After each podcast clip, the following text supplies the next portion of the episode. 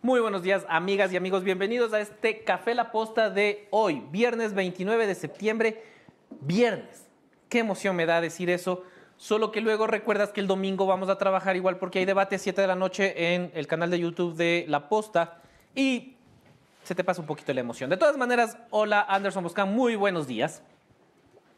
Buenos días, buenos días días, buenos días, don Javier Montenegro, buenos días a la audiencia. Viernes 29 de septiembre, 8.14 de la mañana en el territorio ecuatoriano. Arrancamos Café Posta.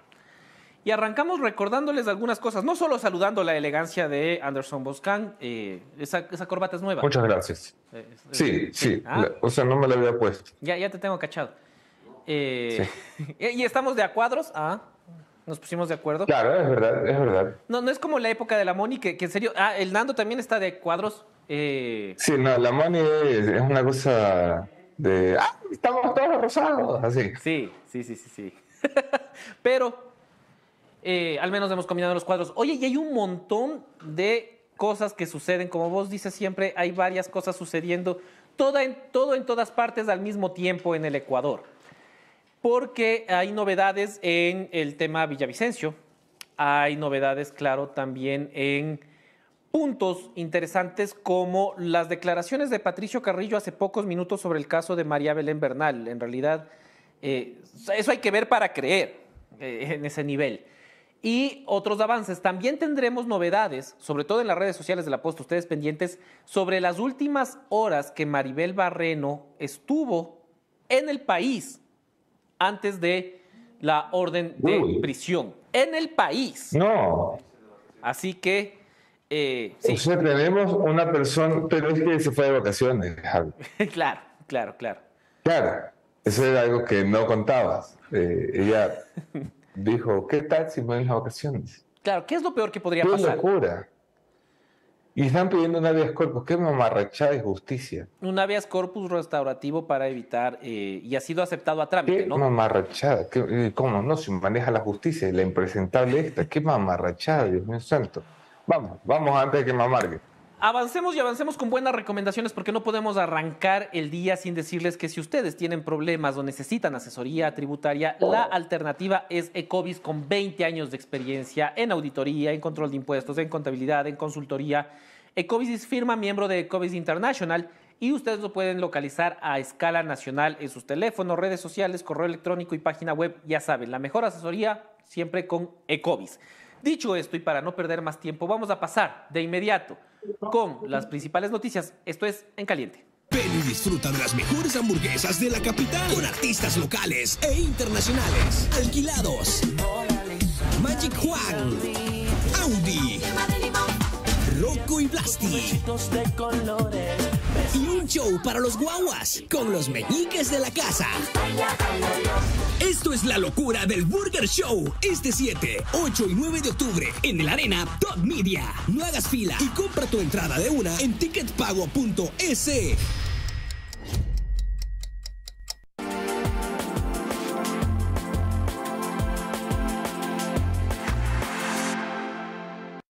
No puedo empezar la transmisión de las principales noticias luego de ver ese intro, sin recordarles que este 7, 8 y 9 de octubre tendremos el Burger Show aquí en Quito, en el Arena Top Media de Cumbayá. Las mejores 40 hamburguesas de la ciudad estarán disputándose el lugar número uno y tengo muy buenas noticias. Buenas noticias que voy a compartir. Ustedes pueden comprar sus entradas en ticketpago.es. Voy a compartir con las personas que se conectan temprano, porque resulta que en el Café La Posta vamos a regalar entradas para el Burger Show desde este lunes. Es más, desde el debate, en el debate de eh, Luisa González y Daniel Novoa este domingo, vamos a estar regalando entradas para el Burger Show. Y desde el lunes aquí, a quienes están fielmente siguiéndonos, vamos a comenzar a regalar entradas. Entradas para el Burger Show, que es lo que todo el mundo quiere, ¿cierto, Anderson Boscan? Yo quiero, yo quiero mis entradas. No puedo ir, pero quiero mis entradas. Solo quiero saber que tengo derecho a asistir al Burger Show. Te voy a guardar tus entradas. Eh, y, comeré hamburguesas pensando en, que en vos. Ah. Eh, esto, eso suena muy feo, Sí. No, no hay una forma bonita de, hacerlo sonar. Lo agradezco de corazón. Sí, sí, es, es, un gesto muy sí, Sí, sí, sí, no, no, no. No, no, podemos intentar otros gestos. Dale, Javi, querido, vamos. empecemos con hay mucho que hacer hoy. Sí, empecemos contándoles que el gobierno de Estados Unidos eh, dará una recompensa de 5 millones de dólares por información que lleve a la captura de los responsables del asesinato de Fernando Villavicencio. Y para esto eh, hay todo un esquema, ¿no? los asesinos, los autores materiales del hecho fueron detenidos, hay toda una historia, el país hizo un trabajo excelente contándolo también. Y el secretario Johnny Anthony Blinken aseguró que darán 5 millones para esta información, para los autores intelectuales. Ahí está la declaración como demostración de nuestro compromiso con la justicia y lucha contra el crimen organizado. El Departamento de Estado de Estados Unidos anunció una recompensa de hasta 5 millones de dólares por información que conduzca al arresto y o condena de los responsables del asesinato de Fernando Villavicencio. ¿Cómo funcionará esto? Contarles un poco que esto la información ustedes la pueden hacer llegar a través de eh, correos electrónicos como informa arroba recompensas 131.org o llamando al 131. Además, también habrá un millón de dólares a quien dé una mano para identificar a personas del grupo delictivo responsable de este homicidio. Ya saben, si tienen información de algún tipo, si hay comunicación valiosa que pueda dar con los responsables y con los autores intelectuales, informa arroba recompensas 131.org es el correo electrónico Anderson Boscan. Ok. Eh, fue una sorpresa para el mundo de la inteligencia. Ayer hablé con algunos colegas de distintos países. Porque resulta que la mayor parte de la información se está quedando en la cárcel con los lobos. Hay gente vinculada a la organización criminal de los lobos que aparece en la investigación de Villavicencio, pero esto deja el crimen en la etapa material, es decir, en los gatilleros, en quienes están en la cárcel y dan la orden. Quien pensó el magnicidio, quien pensó ejecutar a Villavicencio, debe estar o en el mundo del narcotráfico o en el mundo de la política, que hoy son casi lo mismo. Lo que Estados Unidos quiere aportarle al Ecuador es ese nombre o esos nombres. ¿Quiénes son los narcotraficantes o políticos o políticos narcotraficantes que mandaron a asesinar a un candidato a la presidencia de la República? Para hacerlo, hacen lo que el Ecuador tuvo que haber hecho y no hizo. Dar una recompensa en condiciones para resolver un crimen que no puede quedar en la impunidad. Nuevamente los Estados Unidos sacando la cara por lo que debería ser el gobierno del Ecuador. Esto es como cuando Harry nos dijeron, eh, esta noche va a haber bombazos, y hubo, y nos enteramos por la inteligencia americana porque el ecuatoriano está jugando solitario o haciendo lo que sea que hace el, señor Fausto Cobos en, inteligencia con el presupuesto que le entregan. Sí, tuiteando, tuiteando sin miedo, Fausto Cobo, en lugar de hacer su trabajo. Y no es la primera vez, y no, y no solo es del gobierno americano. Acuérdate que las principales detenciones que ha tenido del crimen organizado, de cualquier tipo de delincuente de alto nivel, ha sido, por ejemplo, la policía de Colombia. Eh, en realidad la policía de Colombia, la policía o el gobierno norteamericano ha estado un paso adelante y dejando eh, que el gobierno nacional eh, quede mal, quede mal desafortunadamente. Pero hay más información. Vamos a tener más información sobre, no el caso Villavicencio, pero sí quien participase en la Asamblea o a la Asamblea Nacional por el movimiento Construye, por el que también participaba Fernando Villavicencio, en minutos. Lo que ahora te puedo contar, Anderson, es que para decepción de todos, no habrá debate vicepresidencial de ningún tipo. Nos dejó en visto. Ajá, nos dejó, como sabes, nos dejó en visto Verónica Abad. Luego eh, hubo esta respuesta de eh, Andrés Arauz a la invitación del cara a cara que le hacía Luis Eduardo Vivanco. Agradezco tu iniciativa de organizar el debate que no fue. bonito. Una lástima que Abad, la candidata a vicepresidenta, no aceptó defender las propuestas de Novoa. En esas circunstancias, el cara a cara contigo no cumple el objetivo, no eres candidato. Te redoblo la apuesta. Invita en esa fecha a debatir a Daniel Novoa y a la futura presidenta Luisa González, decía Andrés Arauz. Lo que tuvo la siguiente respuesta eh, desde el socio fundador, no arrugues, no soy candidato, pero no me faltan ideas para contraponer el pensamiento. Te triplico la apuesta. ven al castigo divino, periodista y candidato, nadie gana, solo la audiencia.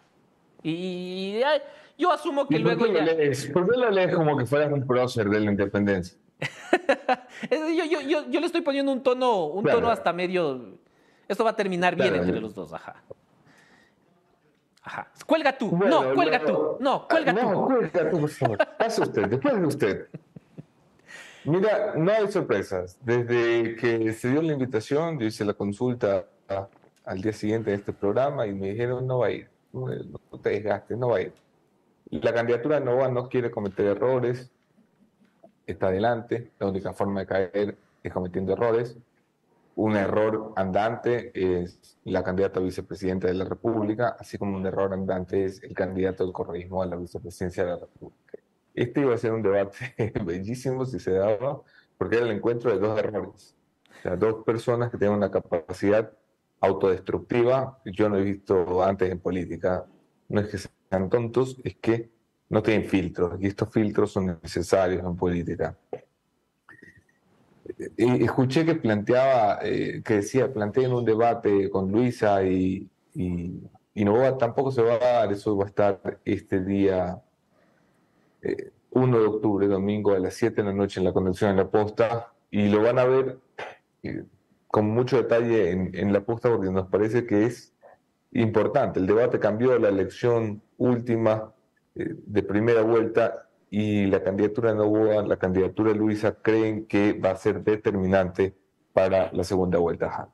Sí, y para los dos, ya que no vinieron al debate, de todas maneras les vamos a dar una recomendación, porque es clarísimo que necesitan mejorar su estrategia de comunicación, de marketing digital y de inteligencia en redes sociales. Así que para ustedes, para Verónica Abad y para Andrés Arauz y para todo el mundo que quiere mejorar su marca personal, el Social Media Day es la solución, porque el Social Media Day se desarrollará este 12 de octubre en Guayaquil y este 16 de octubre acá en Quito. Las entradas ya están a la venta en www.socialmediaday.es. Ahí están las fechas. Incluso si quieren ir a Medellín, el 31 de octubre también habrá Social Media Day en Colombia. Me parece una recomendación importante para nuestros candidatos a la vicepresidencia y para el público en general.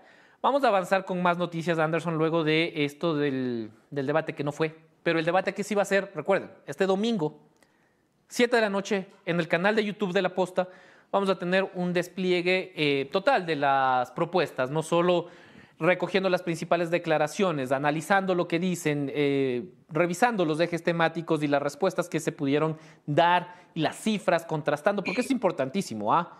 Ahí en los debates uno suelta nomás cifras sin tener respaldo. Aquí vamos a estar revisando si lo que dicen es real. Y además tendremos un trascámara interesante. Eh, Estefanía Vaca y Melanie Oñate estarán detrás de todo lo que esté pasando en el debate desde ahí. Ah, perdona. Ah, muy buena idea, muy buena idea. Casi disimulado si no era porque no te oí. Todo esto organizado por el Consejo Nacional Electoral que te pide una cosa que votes, que votes este 15 de octubre. Ejerce tu derecho al voto y ya sabes, tú tienes el poder de escoger al próximo presidente de la República. Además, también recuerda que en el exterior se va a elegir asambleístas nacionales. Lo que les habíamos dicho ya, hay varios movimientos políticos que están haciendo campaña fuerte por eh, algunas, eh, algunas circunscripciones en el exterior. Lucio Gutiérrez está en Estados Unidos en este momento y viajará a Europa.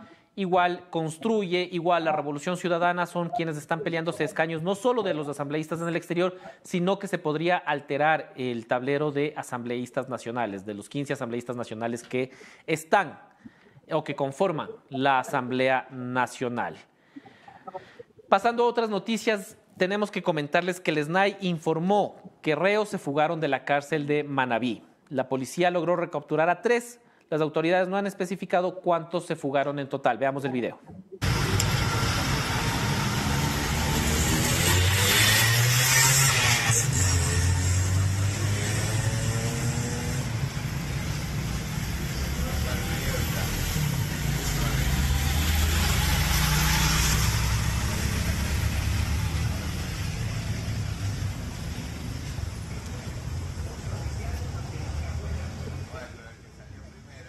Ahí están. estas son las principales imágenes, Anderson, de la fuga de reos en la cárcel de Manabí.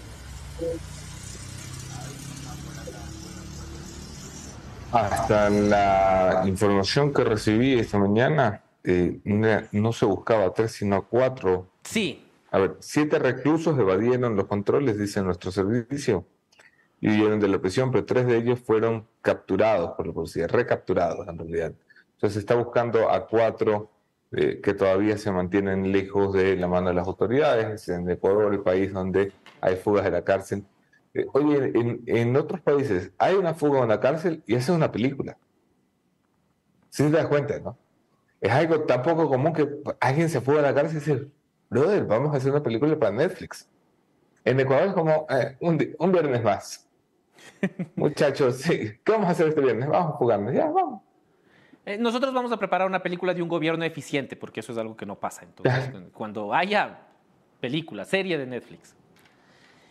Pero sí. Oye, leer comentarios. Javier Vera, buenos días. Franklin Castillo pierde el primer lugar. Hola, Franklin, buenos días. Eh, Alexander Celi, buenos días a todos en la posta. Saludos, don Lojano, radicado en Quito. Un abrazo hasta Quito. Buenos días, madrugadores, dice Magali Pozo. Gustavo Morocho, días, muchachos.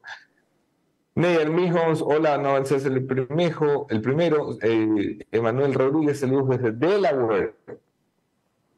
Hoy se levantan tarde, dice George Valdés. ¿Cómo madruga la people? Saludos a todos.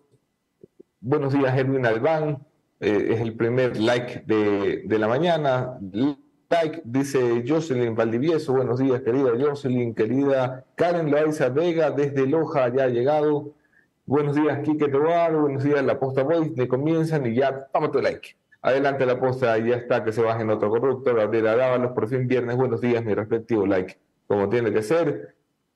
Eh, buenos días desde Guayaquil para GBR. Época elegante. Buen día. Vino el FBI y no pasó nada. Ahora hay recompensa, todo raro. Bueno, eh, así funciona un poco, querido Época elegante. Si no puedes obtener información de una manera, la buscas de otra. Eh, Betsy Lastre, buenos días. Multados todos por impuntuales, son las 8.15. Toma, ¿y dónde está tu tarrito, Guillermo Lazo, de las noticias? Es que estoy buscando que sea algo divertido. Ah, no, Guillermo Lazo también tiene excusa. Él, está, esperando hacer algo divertido también, eso no ha podido. claro, en este momento has perdido el 50% de la credibilidad que habías ganado. En un día, ¡pum! En un se día. ha desplomado. En realidad todo es culpa de, Estefanía Vaca, le pueden enfocar. Ven, Estefi, para que, sepan quién tiene la culpa, quién llegó tarde hoy.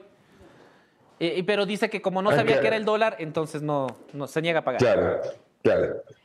Bueno. Sí, yo ya estoy dejando acciones en la compañía aquí. ya, ya, para pagar, para pagar el resto del año, mira. Oigan, pero sí, todos los, todos los comentarios recuerden que hay entradas para el Burger Show. Así que vamos a comenzar a sortear desde este lunes aquí entradas en Café La Posta para el Burger Show. A mí me parece un planzazo. 7, 8 y 9 de octubre en la Arena Top Media de Cumbayá. Ya saben, si quieren entradas, Café La Posta es su lugar y también el debate presidencial de este domingo a las 7 de la noche. Vamos a estar sorteando entradas entre las personas que se conecten a la transmisión. 7 de la noche empieza el debate, estaremos conectados unos minutos antes para contarles los entretelones, cómo llegaron, con quién llegaron cuántas personas en el equipo de cada uno de ellos, cómo se prepararon también, algunos de los detalles de cuál ha sido su preparación. Por ejemplo, Luisa González está en México haciendo, cumpliendo esta labor. No sé si es que creo que regresaba ayer. Eso, eso tendría que, confirmar. Sí, sí. jueves me parece. Ha, ha vuelto, de hecho, el, miércoles por la noche eh, era la fecha de retorno. Oye, Shadow dice que es el desde Houston, Texas, que se le extraña a la Moni que la Moni también extraña mucho el programa, la verdad, eh, no hay forma de que nos pongamos los dos al mismo tiempo eh, con los equipos que tenemos en el exilio. Y dice Javier González, envíenle un saludo a mi esposa Eliana Machuca por su cumpleaños. Atentamente su bello esposo Fernando González. Por favor, Javier. Qué, qué, qué, gran marido, qué gran esposo. Yo quisiera ser así. Yo de la Moni no le puse aquí un comentario de por favor desearle eh, feliz cumpleaños. Es ¿Cómo no se me ocurrió, hermano? Yo no pude hacer eso Bueno, para que veas, Eliana Machuca, valora a tu querido esposo Fernando González. Sí. Valóralo. Yo no pude hacer eso porque el día del cumpleaños de mi esposa fue el día que sacamos el gran informe. Entonces, ah, capaz, se perdía el saludo en, toda la información. tal, vez, tal vez estaba un poquito copado el programa, sí, es verdad. Vamos a seguir avanzando con más información. Y esto es parte de lo que hablábamos al inicio de este programa, porque el abogado de Maribel Barreno, Christopher Gallegos, dijo en Notimundo que la orden de prisión preventiva contra la vocal del Consejo de la Judicatura fue arbitraria y que su defendida no se entregará a la justicia, que dicho sea de paso, es la justicia que ella representa. Veamos el video de Notimundo que la orden de prisión preventiva, eh, preventiva emitida el día de ayer es una orden absolutamente arbitraria es una orden absolutamente ilegal, además de ser eh, totalmente innecesaria y desproporcionada, por supuesto. Y claro, si nosotros sostenemos que es una orden arbitraria, yo no puedo arrastrar hasta la arbitrariedad a la doctora Maribel Barreno. Sería absolutamente irracional. Y le ha recomendado entonces que no. La orden es arbitraria, Fausto, obviamente no se puede hablar de justicia. Consecuentemente, pues no es una opción entregarse por lo menos a ese tipo de justicia que en efecto el juez estaba parcializado, que el juez entró a ese proceso lleno de prejuicios respecto de Maribel Barreno. Porque si esas son las motivaciones para que el juez dicte una medida cautelar de prisión preventiva, entonces esa no es una decisión procesal, esa es una venganza procesal, Fausto. Si el juez de alguna forma está dictando una medida tan grave y excepcional como la prisión preventiva, a consecuencia de las acciones que hizo la doctora Barreno en los procesos administrativos de aquel, entonces no está atendiendo los fines del proceso penal, sino está atendiendo sus intereses personales y particulares. Te voy a dejar a ti que comentes, Anderson Boscan. A ver, eh, el abogado hace su trabajo, ¿no? Le pagan para defender a su cliente. Punto. Hay forma y Esta vulgaridad con la que han salido, es decir, es una orden judicial ilegítima. Déjame explicarle algo usted no está de acuerdo con la orden judicial. Eso está garantizado en la Constitución. Usted puede estar de acuerdo o no. Lo que no está garantizado es que usted desobedezca una orden judicial. Si a usted no le parece la orden judicial, su cliente se presenta ante el sistema de justicia que defiende, que representa. Ha trabajado ahí varios años para que supuestamente sea un sistema de justicia decente bueno, si no está de acuerdo con la orden judicial, va a Cana y en Cana presenta los recursos que le dé la gana para que le cambien la prisión preventiva por una medida alternativa. Se lo tengo que explicar a un abogado, en serio, que la orden judicial se acata. Se acata.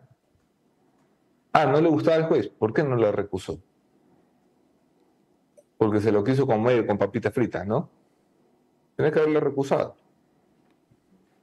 ah, que el juez es enemigo público manifiesto, ya pasó la etapa para decir aquello. Lo que pasa es que estaban muy confiados de que manejando la justicia iban a poder impedir que un juez fallara en su contra. Y yo creo que es excesiva la prisión preventiva, lo he dicho ayer y lo reafirmo hoy. Yo no cambio criterio porque eh, le pone un nombre o le ponen otro. Yo creo que es excesiva la prisión preventiva. Pero sabes que hay que ir a Cana y desde no tienes que pelearla, porque ese es el sistema del Estado de Derecho, esas son las reglas del juego con las que jugamos. ¿No te gusta una orden judicial? Pues sigues un proceso. La señora Barreno es abogada. Es la representante de la justicia. Ah, que la justicia no funciona. Pues tremendo trabajo ha hecho. Mire, le doy un aplauso. Para que vea lo que viven los usuarios del sistema judicial todos los días. Porque incompetentes como los vocales del Consejo de la Judicatura están al frente. Por supuesto que la prisión preventiva es parte de la pugna que tiene con la fiscal general. Hay que ser un genio para entenderlo. Por supuesto que la Fiscalía General está abusando obscenamente del derecho penal. Pero lo ha hecho siempre. Sí lo hemos dicho siempre aquí. El problema es que algunas veces le aplaudían porque le tocaba a otros. O no estuvo la señora Barreno en la mayoría que cómodamente convivió con la Fiscalía General cuando eran Murillo, Morillo y Barreno. Esos son los problemas de hacer cálculos políticos en la justicia. Que algún día la justicia jodida sea la vuelta y te jode a ti. Vamos, Javi. Avanzando, eh, solo recordarles que eh, sí hubo eh, dos, no solo una, Anderson, dos recusaciones y ya superó la primera el juez Macías. Sí, sí, pero recusación porque me daba la gana no es recusación. Exactamente. Entonces, cuando ya presentaron la segunda, eh, que fue, me parece, este día lunes, ya era muy tarde. Ya dos veces recusar, ya comenzarlo a usar. Eh, y ese es el argumento del juez también Macías, ¿no? Más allá de lo excesivo que puede ser la medida de prisión preventiva, las constantes trabas que Maribel Barreno y su equipo jurídico puso le hacen pensar que no va a respetar decisiones judiciales, como lo que está mostrando ahora mismo. Pasando a otro tema, y antes de pasar con nuestra primera entrevista, que se desarrolla mucho con la noticia 5, entonces vamos a pasar directamente a las 6, porque hoy en Ecuavisa, hace pocos minutos, con Carlos Rojas, estuvo el asambleísta elegido que no puede ser asambleísta y que se lanzó pese a que sabía que no puede ser asambleísta, Patricio Carrillo, y se atrevió a decir lo siguiente. Veamos el video 6.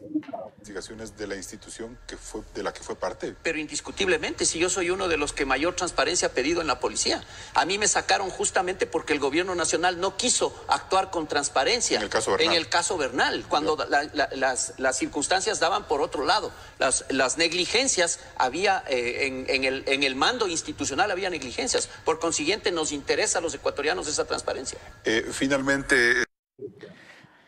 Anderson Boscan, ¿escuchaste? El señor Patricio Carrillo dice que él dejó el gobierno de Guillermo Lazo porque no eran transparentes en la información sobre el caso de María Belén Bernal. Ah, qué buen momento para decirlo, ¿no? O sea, la gente honesta, cuando es honesta, honesta, Carrillo.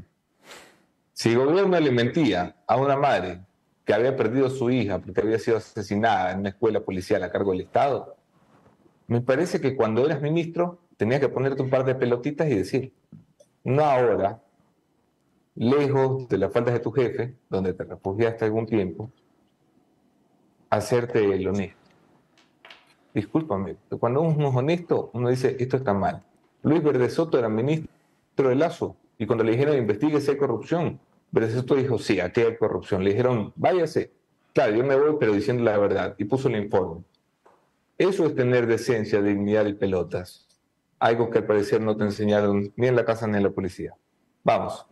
Sí, penoso en realidad y que se trate de jugar con un caso como este, ¿no? Como un caso que marcó a todos, que eh, tuvo el silencio cómplice del Ministerio del Interior y ahora se trate de hacer o de jugar con esto por fines electorales, políticos y para tratar de alcanzar ese escaño que no, que se ganó en las urnas, pero que perdió por su ineficiencia.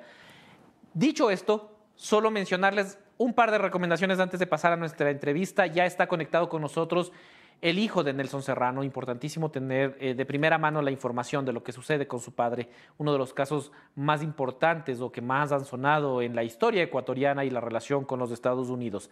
Antes de pasar a eso, recordarles que se viene la segunda edición del programa ejecutivo de juntas directivas. Y ustedes dirán, ¿qué es esto de las juntas directivas? Es importantísimo para ustedes, pongan atención, porque la Asociación Ecuatoriana de Miembros de Directorio te está invitando a este programa si eres parte de un directorio, si eres un alto ejecutivo, si eres un profesional que quiere mejorar su experiencia, mejorar su iniciativa ustedes pueden ser parte de este evento que creará valor a las organizaciones y propondrá mejores prácticas de gobierno corporativo y estrategia. Se desarrollará en diciembre y tiene una duración de 40 horas hasta marzo del 2024. Ahí están los teléfonos para que ustedes puedan reservar sus cupos que son limitados. Ya saben, la Asociación de Ecuatoriana de Miembros de Directorio te trae el programa ejecutivo de juntas directivas. Vamos a empezar, dicho esto, con la primera entrevista en Café La Posta. El gran padrino la rompió en caleta y los organismos internacionales lo saben. Porque no tenemos uno, sino cuatro reconocimientos internacionales. La mención honorífica de la Sociedad Interamericana de Prensa, uno de los premios más importantes de América Latina. La CIP es una organización top de varios editores y directivos de diarios de toda América. Somos preseleccionados al premio del Instituto de Prensa y Sociedad que reconoce las investigaciones que más nieque le han metido para crear impactos reales en las sociedades. Fuimos nominados y finalistas en la categoría de cobertura del premio de la Fundación Gabo, el galardón para el periodismo más reconocido de Iberoamérica. Y para cerrar con broche de oro, Anderson Boscan es uno de los tres nominados al Premio Mundial de Libertad de Expresión que Free Press entrega cada año en La Haya.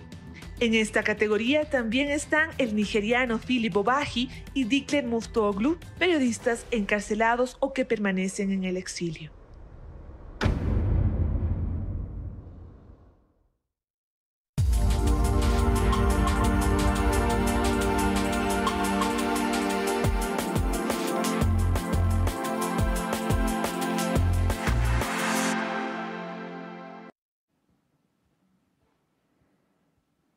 Son las 8.44 de la mañana en territorio ecuatoriano. Es un honor para mí eh, estar al frente de, este programa con 118 mil suscriptores en, en, YouTube, solamente de este canal. Recuerda que la comunidad de la posta tiene casi 4 millones de seguidores en cross media de las distintas plataformas que incluyen la posta, la Federación Postera, este programa y demás. Es un verdadero honor también estar en la lista de los más escuchados de Spotify, categoría noticias, número uno en Spotify. Si estás escuchando este podcast, compártelo para llegar a más gente. Y por supuesto, es un honor eh, poder recibir a mis eh, invitados. Esta mañana tengo el gusto eh, de poder conversar con Francisco Serrano. Voy que lo pongan en pantalla.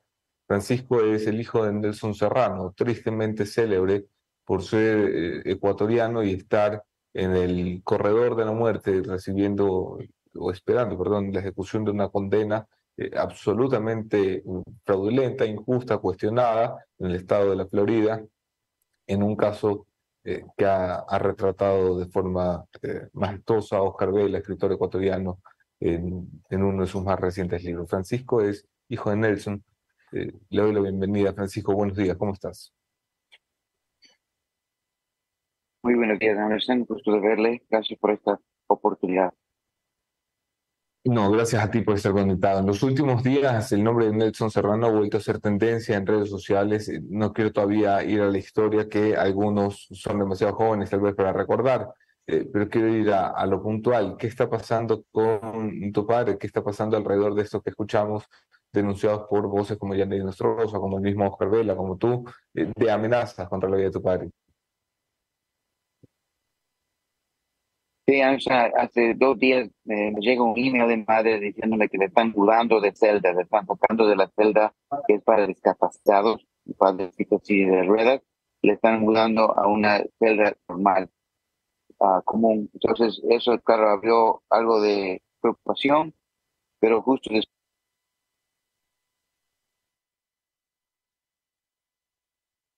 Caramba, tiene al parecer mala conexión Francisco, vamos a intentar recuperar la conexión con él. En los últimos días, él y varios periodistas y escritores eh, conocedores del caso habían denunciado que la vida de Nelson Serrano estaba en riesgo y que esto podía deberse a las muchas denuncias que se han hecho alrededor de la corrupción judicial que existió en el estado de la Florida en el caso de Nelson Serrano. Cuando tengamos la conexión de vuelta con Francisco Serrano, que su hijo eh, seguramente podremos eh, seguir hablando de, del tema. Eh, el caso de Nelson Serrano tiene más de... Ah, ahí te recuperé en audio, Francisco, creo que no, no tenemos imagen tuya todavía. No todavía, pero sí me escuchan. Sí, te escuchamos, te escuchamos.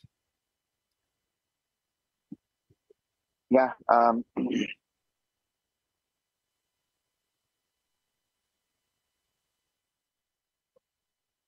no, no.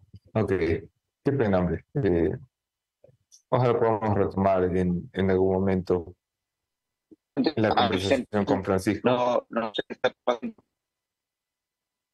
Sí, no. ¿Tienes algún problema tengo, de, tengo de buena conexión, señal. Francisco? Sí, sí me escuchas. Te estoy escuchando ahí, sí. Ya, ah, no sé, tengo buena señal, no sé qué está pasando, pero seguiré. Pero la cuestión es si que mi quieres padre puedes me apagar, comenta, apagar la cámara y nos quedamos solo con tu audio, Francisco. entendido. Ok. Lo Bueno, haré. mientras intenta resolver el, el inconveniente eh, de conexión ajeno a nuestra producción, les recomiendo a, todos la lectura de un libro que estuvo entre los más vendidos eh, en el Ecuador, Los Crímenes de Barto, escrito por Oscar Vela, escritor y abogado ecuatoriano, quien de hecho, eh, Oscar, yo, tuvimos un par de entrevistas alrededor de este tema en este espacio. Oscar viaja hasta la prisión, se reúne varias veces con Nelson Serrano, cuenta la historia de forma muy detallada en la novela Los Crímenes de Bartow, añadiendo elementos de cómo, cómo era físicamente imposible que Nelson hubiese cometido el delito, cómo hubo pruebas eh, que seguramente rompieron cadena de custodia para involucrarlo, para incriminarlo, para dejar esto, este crimen con una solución. hablamos de un asesinato del cual Nelson Serrano es inculpado. Estaba, había mucha presión alrededor del fiscal del distrito, que además buscaba la reelección. Ustedes saben que hay elección de fiscales en los Estados Unidos. Todo eso estaba maravillosamente narrado en la novela de Oscar Vela. El caso de Nelson Serrano, que luego además Oscar se convierte en abogado de Nelson, el caso de Nelson Serrano ha ido tomando cuerpo cuando parecía que estaba ya absolutamente todo perdido y al parecer esta, esta viada que cogió en la opinión pública el caso de una persona que está exigiendo la revisión de su proceso pues puede ser uno de, las, eh, de los motivos por los que hoy estamos aquí hablando de una presunta amenaza. Me avisan cuando tengamos, por favor, la conexión recuperada con Francisco Serrano, el hijo de Nelson. Javi, tú, eh, ¿qué edad tenías cuando te enteraste de este caso? Yo me acuerdo mucho del documental bien logrado de Ney Nostroza entre el Amazonas hace 20 años en, en el programa de Janet. Sí, es que recuerda que la condena de él llega en 1997. Exactamente, estaba revisando la fecha, el 3 de diciembre de 1997. Entonces, eh, en octubre del 2006, él es declarado culpable. Eh, entonces, sí, es una historia de muchísimo tiempo. Recordemos también que Nelson Serrano actualmente tiene 85 años. Eh, y ha sido los últimos 30 años dentro de esta historia, es decir, desde los 55 años casi de Nelson Serrano, ha estado involucrado en esta historia. ¿no? O sea, son los últimos 30 años de tu vida arrebatados esperando eh, en el corredor de la muerte. Además, tiene que ser eh, desesperante, ¿no? Claro, porque él fue condenado a inyección letal. Lo tenemos ya, hay, un problema de internet. Creo que tenemos ya a, Francisco. Francisco, probemos si tal vez tenemos ya eh, un, buen retorno contigo. Y en todo caso con la cámara apagada, ¿no? Sí, o sea, ojalá me escuchen bien. Le, puse la cámara apagada para asegurar la conexión. ¿Sí me escuchan? Sí, ahora te escuchamos, Francisco. Te preguntaba por las amenazas que han surgido en los últimos días. Sí, mi padre me llama y cuenta más o menos que hay un prisionero que parece que está contratado por los guardias, matar. Entonces me están haciendo la transferencia de custodia para ponerle a mi padre y a ese, ese prisionero en, en otra ala, en parte oscura de esa ala para que, para que pueda completar este asesinato. Pero todo esto me dice medio en código, pero ya con la llamada del teléfono como que ya se me aclara. Yo inmediatamente le, le llamé al abogado que tenemos y él está en camino ahorita para ir a ver a mi padre. Y también hemos tenido uh, apoyo y uh, ha habido cuestiones, de hecho,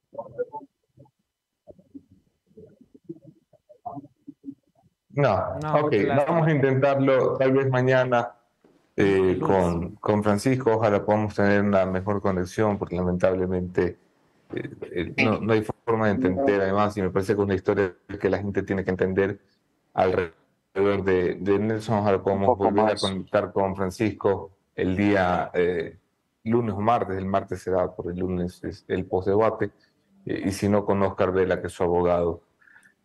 Javi.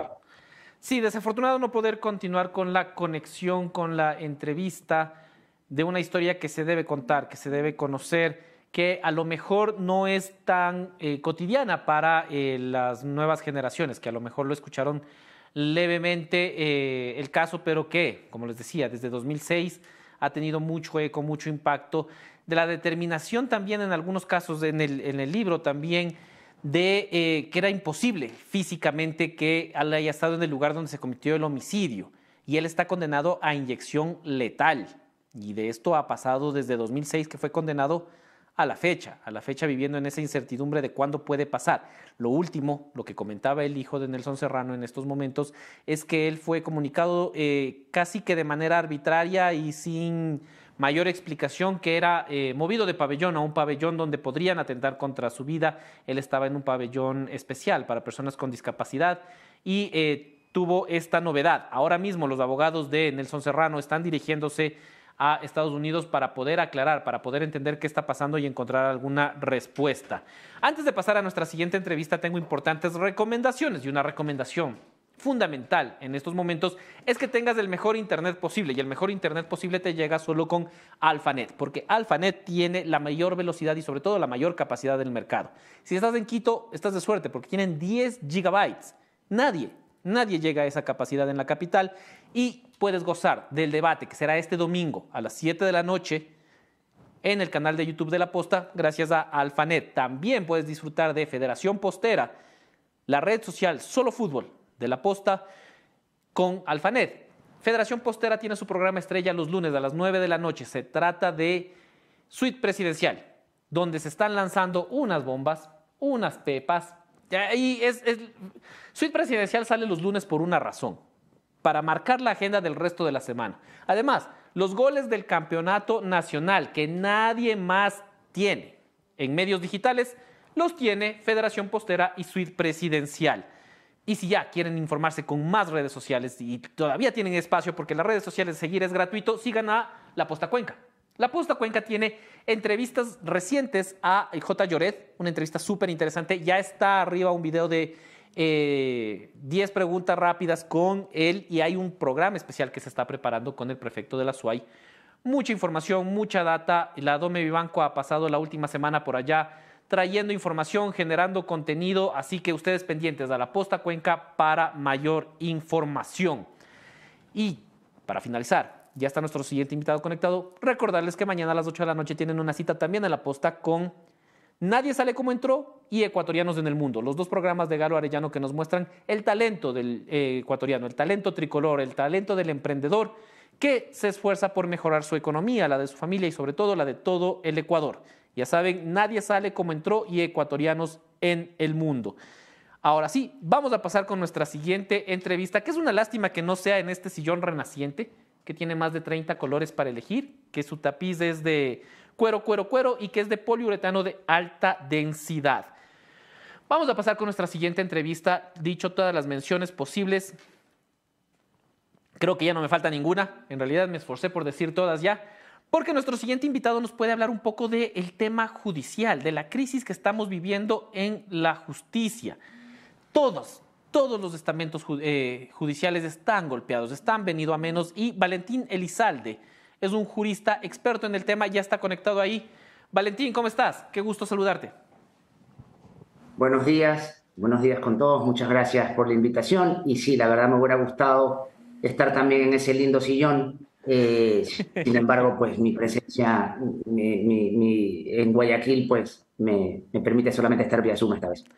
Valentín, hablando del tema de justicia, que es lo que más nos preocupa actualmente, con una eh, vocal del Consejo de la Judicatura con orden de captura, que ha dicho que no va a acatar la medida, que eh, pone una habeas corpus para sortear esta prisión ordenada por el juez Walter Macías. Y hablando de la pregunta incómoda sobre el tema, solo decirte, eh, como jurista, ¿todavía puedes confiar en la justicia ecuatoriana? Bueno, la verdad que es una excelente pregunta y además eh, eh, requiere una reflexión más profunda. Yo estuve escuchando a, Anderson antes de, la entrevista y creo que recoge muy bien lo que, lo que sentimos la mayoría de los juristas, ¿no? Porque al final del día, uno, todos queremos que los delitos se persigan, ¿ven? Todos quieren que los criminales estén en la cárcel. y por otro lado, también vemos eh, muchas personas que, eh, eh, que tienden a pensar de que la protección de los derechos está en contra de esta finalidad. Y eso pues es una contradicción falsa, ¿no? porque al final del día los criminales tienen que estar bajo las rejas y las personas y, los ciudadanos tienen derechos y pueden defenderse. El problema está como decía Anderson anteriormente, cuando la fiscalía y los jueces no hacen bien su trabajo eh, y permiten que eh, personas que son culpables porque no hacen bien su trabajo, las autoridades que tienen la obligación de perseguir eh, los delitos y de probar los delitos que los ciudadanos cometen, pues permiten que por esos errores salgan, salgan libres. En este caso, en el caso en particular, es una muestra más de, este, de esta desinstitucionalización, de la falta de seriedad del aparato judicial que no es exclusivo de estos últimos años, ¿no?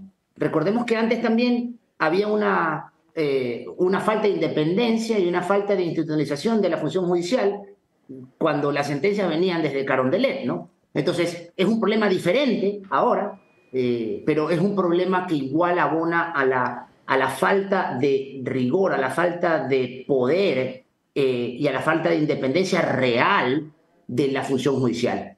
Y, y, ahorita acabamos, antes de esto tenía una entrevista que, que demuestra eh, que también este tipo de excesos eh, suceden en otras partes del, mundo, pero quería hacer una pequeña reflexión. ¿Qué pasa en Estados Unidos cuando alguien comete un delito? ¿Qué hace la fiscalía? La fiscalía va y hace un show y lo mete preso, o, y los jueces hacen prisiones preventivas eh, rápidas, políticas o los fiscales allá investigan durante meses, a veces durante años, el posible delito para luego tener las herramientas y, las pruebas contundentes para que el delincuente no salga libre.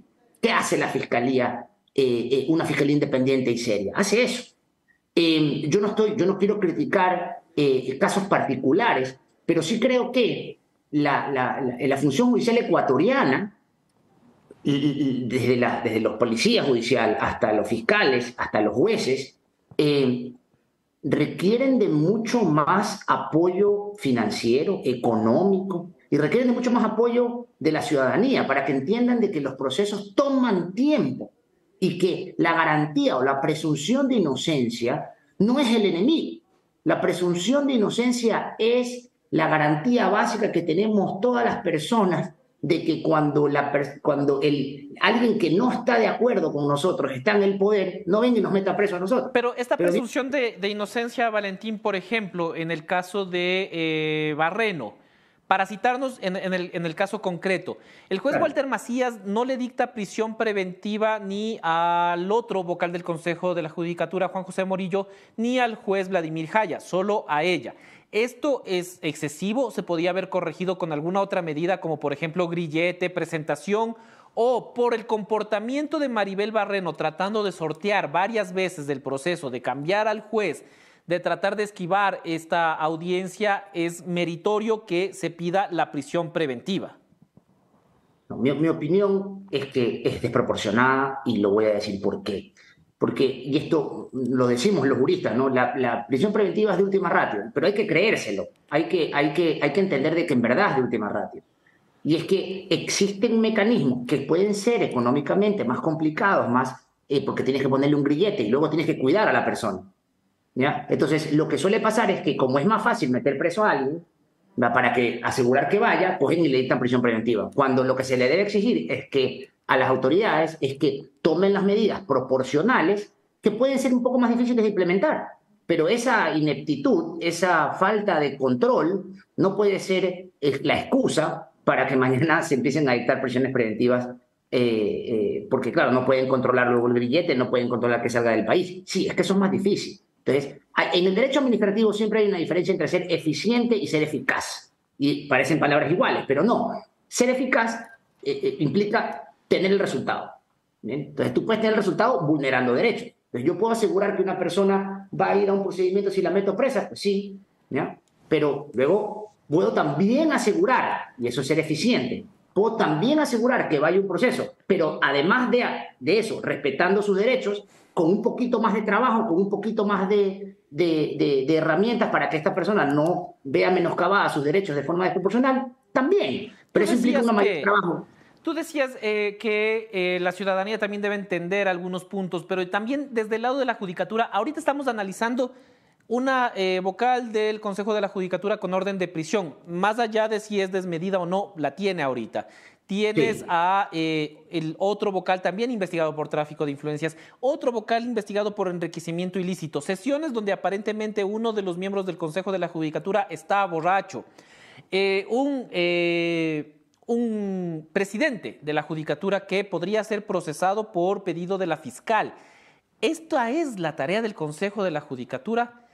O yendo un poco más atrás, ¿el Consejo de la Judicatura tiene razón de ser o es que eh, todo esto está pasando porque es una entidad que se creó mal?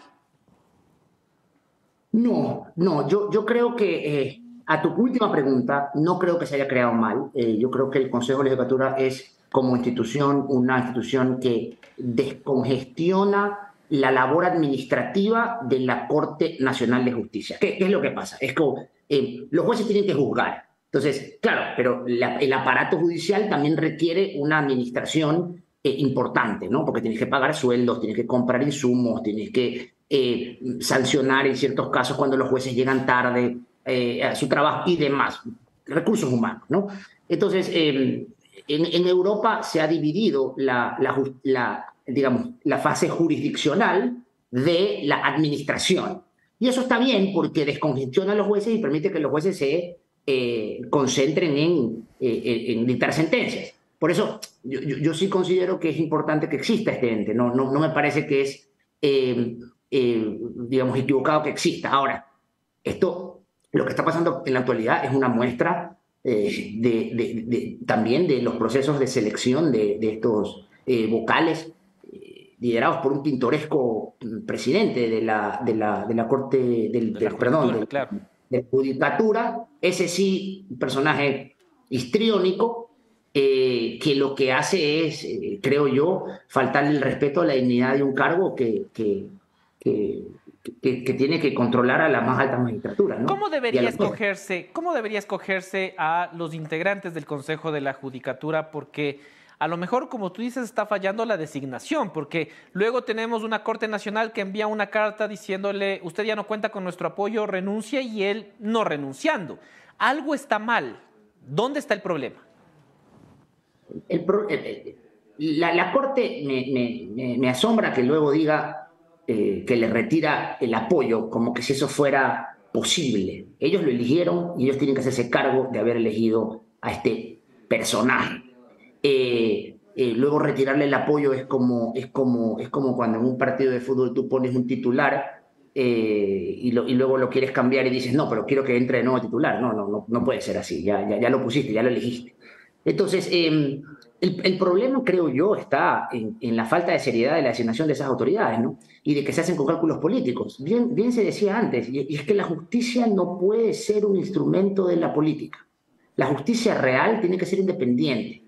Y eso significa que se persigan los delitos, los delitos tienen que probarse y la fiscalía tiene que probar ese delito y la presunción de inocencia tiene que reivindicarse como un pilar fundamental del Estado de Derecho. No se puede, y aquí yo he escuchado muchas veces a muchas personas eh, invocar el modelo Bukele, invocar el, el modelo de que tenemos que ser más fuertes con las... Eh, eh, y, y, todos queremos eso, todos queremos que los delincuentes vayan a la cárcel, pero no para llegar a ese resultado tenemos que sacrificar otro pilar fundamental de la justicia, que es la presunción de inocencia, y exigirle a las autoridades que cuando el delincuente comete un delito y tenga que ir preso, exigirle que hagan bien su trabajo, exigirle que prueben eh, los delitos que están acusando eh, a, la, autoridad y que los jueces hagan bien su trabajo también, y que en ciertos casos lo hacen, en otros no, y para eso hay recursos judiciales, pero como vemos en muchos de estos vaivenes de, de utilizar a la justicia como eh, persecución política, y esto lo hablo de forma amplia, no del último tiempo, sino de los últimos 100 años, eh, hemos visto cómo hay un ciclo, ¿no? Eh, un ciclo en el que un poder llega, alguien tiene el poder, ese poder capta la justicia, ese, ese poder que capta la justicia persigue a los anteriores, y luego sube el otro y, y así sucesivamente. Y luego, en instancias internacionales, siempre terminan, eh, eh, o, muchas veces termina, se, termina declarando la vulneración de derechos de gente que probablemente fue culpable, pero que porque no se hicieron bien las cosas, porque no se siguió y no se respetó los derechos de estas personas y la presunción de inocencia, por ese ánimo de venganza que la misma ciudadanía a veces exige, a las autoridades públicas, terminas pues después de un tiempo teniendo condenas en contra del Estado ecuatoriano por la vulneración de derechos de, de, estas personas que se persiguen. Entonces, mi, mi, última, no sé si es mi última reflexión, pero en todo caso, mi principal reflexión es que tenemos que exigirle a la función judicial, y esto implica la Fiscalía y la Policía Judicial, una labor mucho más profunda, mucho más seria, mucho más contundente, y eso tiene, necesitas dinero, necesitas tiempo, necesitas eh, personas eh, preparadas. Cuando la justicia se vuelve como lo hemos visto en los últimos, pues diría yo, desde siempre en el Ecuador, un instrumento de persecución política, pues entonces eh, termina pasando espectáculos como este, ¿no? Eh, eh, payasadas como esta, que terminan denigrando a lo que, a lo que debe ser la función judicial, ¿no? Y una, y, una, y una presidenta o un vocal del Consejo de Lectura pidiendo un habeas corpus, que tiene derecho a pedirlo, pero claro, en el marco de toda esta recusaciones y, guerras procesales, lo que hace es pensar de que eh, realmente el Ecuador no, no tiene una institucionalización y esto es una pugna de poderes. ¿no? Le voy a pasar la palabra a Anderson Boscan, que tiene más inquietudes sobre el tema judicial. Valentín, muchísimas gracias. Encantado. Estás muteado. Yo no lo escucho, Anderson. Doctor, buenos días. Gracias por aceptar la invitación. Un abrazo a la distancia. Hola, Anderson. Oye, Doc, eh, eh, la justicia debería ser como todos quisiéramos que es, pero lamentablemente es como, como la vemos. Y la verdad es que tenemos hoy eh, dos vocales de la judicatura llamados a juicio. Una de ellas con orden de prisión en condición de prófuga, diciendo que la justicia que maneja es injusta. Es algo que yo todavía no me lo termino de creer.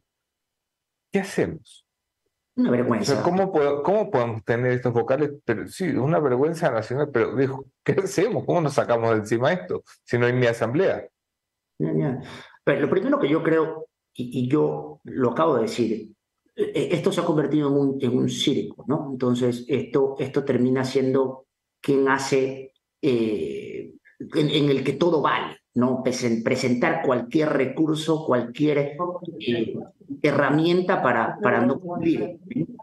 Sin embargo, em, sin embargo em, en, este caso, a mí, a mí me parece que eh, la vocal tendría, hay una orden judicial, que hay mecanismos para impugnar, eh, y la vocal tendría que cumplir, ¿no? eso eso no, no, es que, no es opcional, no, no es eh, una decisión judicial, tiene que cumplirse.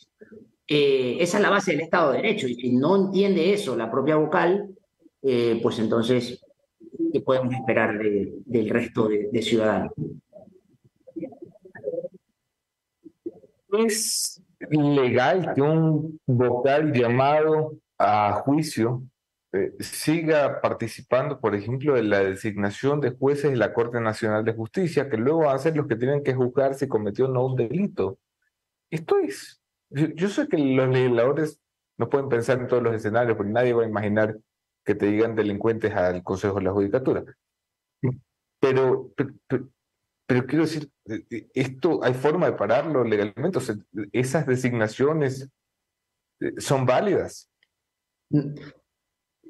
Yo lo primero que quisiera decir es que en, el momento que tienes un auto llamamiento a juicio, lo, lo, primero, lo sensato que debe hacer una persona que tenga algo de, digamos, de, que, reconozca la gravedad de la situación en la que se encuentra es renunciar. Eh, sin embargo, eh, existe eh, la, la, consecuencia jurídica de que una vez que tengas un auto de a juicio, el Consejo de la Judicatura inhabilita a esa persona para, para, para, seguir ejerciendo su cargo. entiendo que, la, que el Consejo de la Judicatura ha o está, estaría aceptando o va a realizar eso de un comunicado que, que, que vi en la prensa. sin embargo, habría que ver si eso se materializa. Luego, los nombramientos hechos anteriormente a esta inhabilidad no tendrían por qué en principio ser eh, cuestionados. Los nombramientos, sin embargo, si es que existen hechos posteriores a esa inhabilidad, si es que hay, eh, que lo dudo, pero si es que lo llega a ver, pues obviamente había, habría una nulidad que habría que analizar. A mí lo que, lo que, me, lo que quiero recalcar de esto, Anderson, es, es la eh, digamos, la demostración de que aquí se están peleando cuotas de poder. Aquí, aquí no se está viendo la justicia como un instrumento real para conseguir ese fin, sino para manejar una cuota de poder en la que, en la que cada uno decide quién va o quién no va, y lo que están haciendo es protegiendo esa parcela de poder, más, más, no eh, conseguir el fin para el cual existió el Consejo de la Judicatura. Quizás eh, en ese sentido el Ecuador todavía no está listo de tener docentes, eh, yo creería que sí, pero quizás deberías se, debería replantear en base a la pregunta que se me hizo anteriormente, si es que que tengas un consejo de legislatura y quieres volver a, quieres volver a concentrar todo en, el, la Corte Nacional. Yo soy enemigo, Anderson, de...